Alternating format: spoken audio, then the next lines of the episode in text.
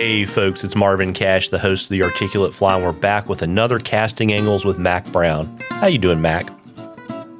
Doing great, Marvin. Are you staying out of trouble? Trying to. Uh, was Santa Claus good to you?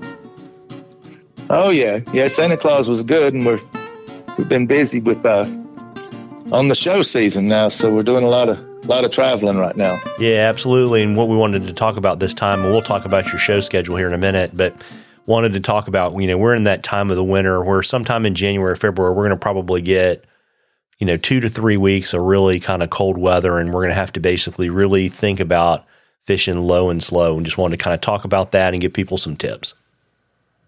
Okay.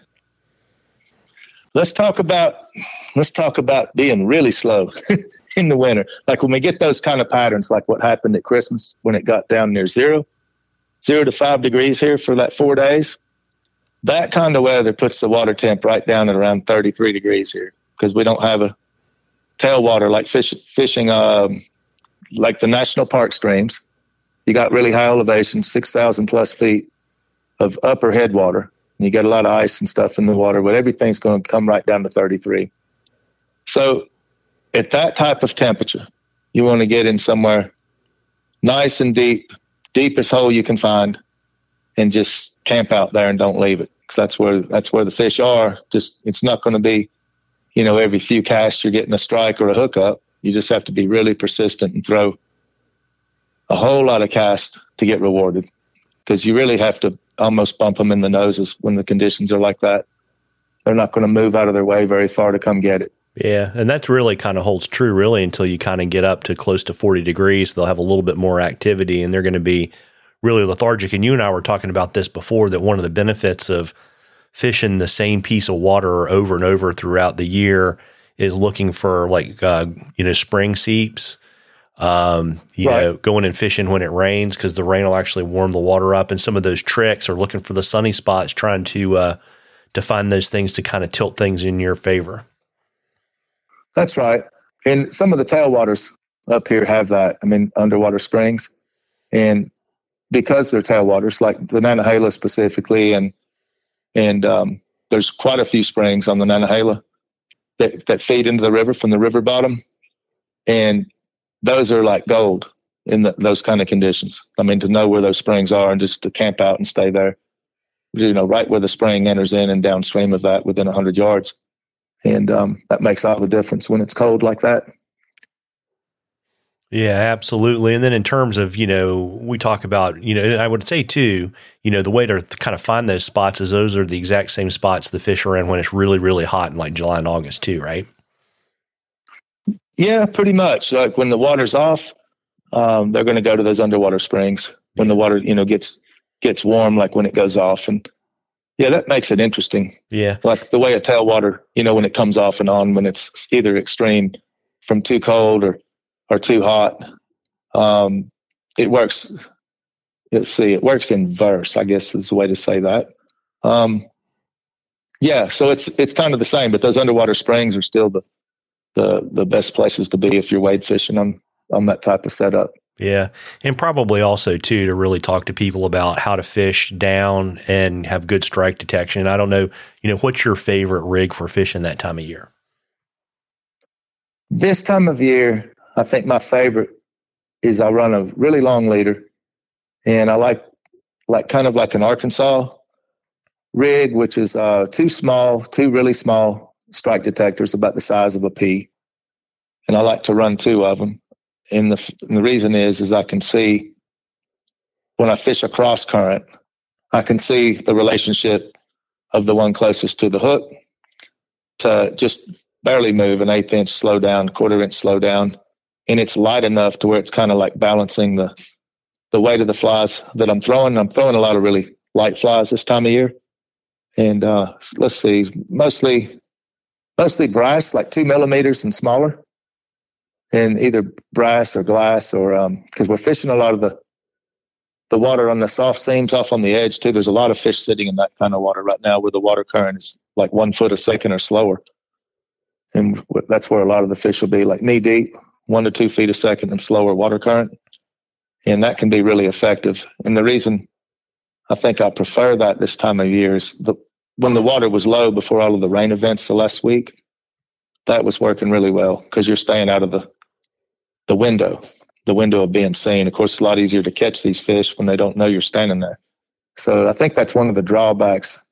You know, as big as tight lining and the big rage of tight lining still the last few years. It's, I think that backfires on people when they're trying to fish a deep pool and they're standing right on top of them on a, on a wild stream. Yeah, and I would say too, you know, just to help people understand, you know, I guess kind of the way to think about your strike detection system is you've got two P's basically on your leader.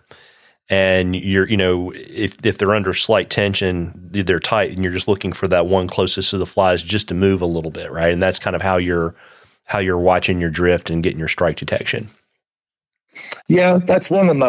It, it, if it gets lower, even a lot of times I'll use um, like um, a sighter, like a two foot sighter built into the leader, and that works real well too. And just grease it with mucilin. Um, or snow seal is what I prefer. Like I use a lot of snow seal to grease grease the whole sighter part, and that works really well if the, if you're fishing really light flies, like small flies, like 18 and smaller. I like that method a lot too. But the P's work better if you're running more like a two millimeter uh, brass or tungsten bead. That's going to balance that rig out better. Yeah, it's funny you say snow seal. It gives me a Boy Scout flashback to waterproofing my hiking boots. Oh yeah, that's what we use it for a lot. Yeah, and tele boots, you know, for skiing. But with all this climate change, we don't have a lot of cross country skiing going on these days up here. But we used to. Yeah, and then I would say too, you know, about being down. If if folks are fishing a more traditional strike indicator, you know, because um, this is not the time to try to fish a dry dropper because you need a light indicator because you're going to have drag on your flies and you know the bugs are on the bottom and the bugs aren't moving very much just like the fish so you know for That's fo- right. yeah so for folks to watch that strike indicator and make sure that it's moving slower than the bubbles because if it's not you're not down and it's you're not on the bottom that's right and another one too is we run a lot of multi-fly rigs this time of year and so as it moves most of the time if it's in that cold pattern that we're talking about they're not going to be coming way up in the middle column and so i want to be to put the put to put the three flies all down there where I want them in that zone. A lot of times I'll rig something heaviest on the top dropper, and then small, small and small follow. I mean, that just that makes sure all three of them um, are staying down, rather than a lot of times I'll see people rig, and they have all the weight on the point, and then the other two flies are never in the zone, so they might as well just cut them off. You I mean if you want to fish the three flies in that boundary layer down low, that's the way I like to rig it by fishing up, up upstream, you know, throwing that rig upstream 30, 35 feet. Then all three flies are down in that zone. I think that works pretty well. Yeah. You know, stonefly, bead, beaded pheasant tail, and a midge larva, and you're probably in good shape. That's it. There's a lot of black stones going on right now. Yeah. Um, we've been seeing those a lot. As far as hatches, uh, let's see, last last three weeks, hmm, not been a whole lot of hatches. There've been some midge activity. That's about it. Yeah. I keep waiting to see the big prolific blue wing hatches that we can have, but we haven't had them thus far, at least where I've been going. I've been going a lot up in the park and um, kind of starved with those right now. I'm not sure why we're not seeing them. Um, might be because the cold snap at Christmas still has them in a you know, slowed down, but they're not coming off. A lot of times I think that happens more up into February where we see the really good blue wing stuff in the park. Yeah. But we've not had any blue wings to write home about the last few weeks. Yeah, and and so I would say two folks, you know, these are for you. And so if you have questions that you want uh, Mac and I to talk about, if you shoot those to us, either you know DM us on social media or email them to us, um, we're happy to put them in the rotation and answer your questions. And you know, we were talking Mac before we started recording, and uh, you are traveling Mac. You you are burning it up on the show circuit. Where can folks uh, find you? Take a class, see a demonstration, get a book signed. Where are you going to be? I'm going to Edison uh, Wednesday this week. Then after Edison, we'll come back here to Bryson. We'll be back here a couple days, and the Atlanta show happens. And I think there's a two week break between Atlanta and Denver. Then we'll be in Denver, Colorado for that show, and then Pleasanton, California, the week after Denver. And that's the that's the shows that I'm going to do, you know, through the winter months. Yeah, and so those are all the Furimsky shows. And uh, folks, if you um, if you want to get the dates and ticket information for those, links to all those are on the events page on the Articulate Fly website. And you know, Mac, I know you're guiding, you're running schools and stuff. Where can folks find information about that, and how can they follow you on social media? Yeah, the schools are um, basically run through the spring and fall, and then there's a lot of weekend events that are like wet fly clinics, nymphing clinics, dry fly clinics that are like two days long for the people that can't, you know, do the whole week week long school, and those are set up kind of for the the weekend classes that'll just make it easier to cover those topics and dedicate the whole the whole allotted time just to that specific subject. You know, a lot of people always ask these questions about wet fly or dry fly, like where do I learn that? Well, it's hard to teach all that in a single day with somebody. So I just it's easier to be like in a, a school environment and just go A to Z through that two days where they get immersed in that just in that one tactic. You know what I mean? I think it's asking a lot to say we're going to learn casting and learn how to streamer fish, wet fly and dry fly all in the same day. That's just not realistic. I mean, I don't think that's a realistic goal because it's not really doing it justice, you know? Yeah. So folks can head to your website. And then what's your favorite uh, flavor of social media? You like Instagram, Facebook? Where can folks find you? Um, yeah, I mean, I'm, I'm on there. I don't, I don't do a whole lot on Instagram really, but, but I mean, I have an account at Mac Brown Fly Fish and then Fly Fishing Guide School. And then I have, have one on, uh, the Facebook one too. But probably more like when I post things about a show or pictures from a show, I usually post it on like Instagram and it'll post to my Facebook page just under my name at Mac Brown. And that's usually what I find. I got overwhelmed trying to keep posting something for, you know what I mean, my outfitter business, then post it for my guide school business then post it for my personal page. It's just a whole lot to keep up with, Marvin.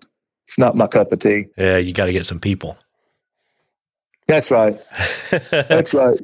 But it's uh it's fun. Those those will be fun fun classes. I'll tell you, those shows. There'll be a lot of good classes at um at all of those events. I mean, I was looking at the itinerary the other day from all the different things being offered, and there's just a lot of good. There's a whole lot of good classes going to happen the next few weeks. I, I got excited when I saw the different things that were going on. Yeah, absolutely. And what I would say is I'll drop all your links in the show notes. And folks, you know, um, try to catch up with Mac uh, when he's at one of the Furimsky shows. I think you're literally, I think you're doing all of them for the rest of the year. And um, you know, say say hi, take a class, watch a casting demonstration, get a book signed, and you know, or sign up for one of Mac's schools, or um, you know, book a day with them on the water. And you know, if you can't make it to a show, if the weather's nice, you should go fishing, and if not, you should tie flies. So, tight lines, everybody. Tight lines, Mac. Tight lines, Marvin.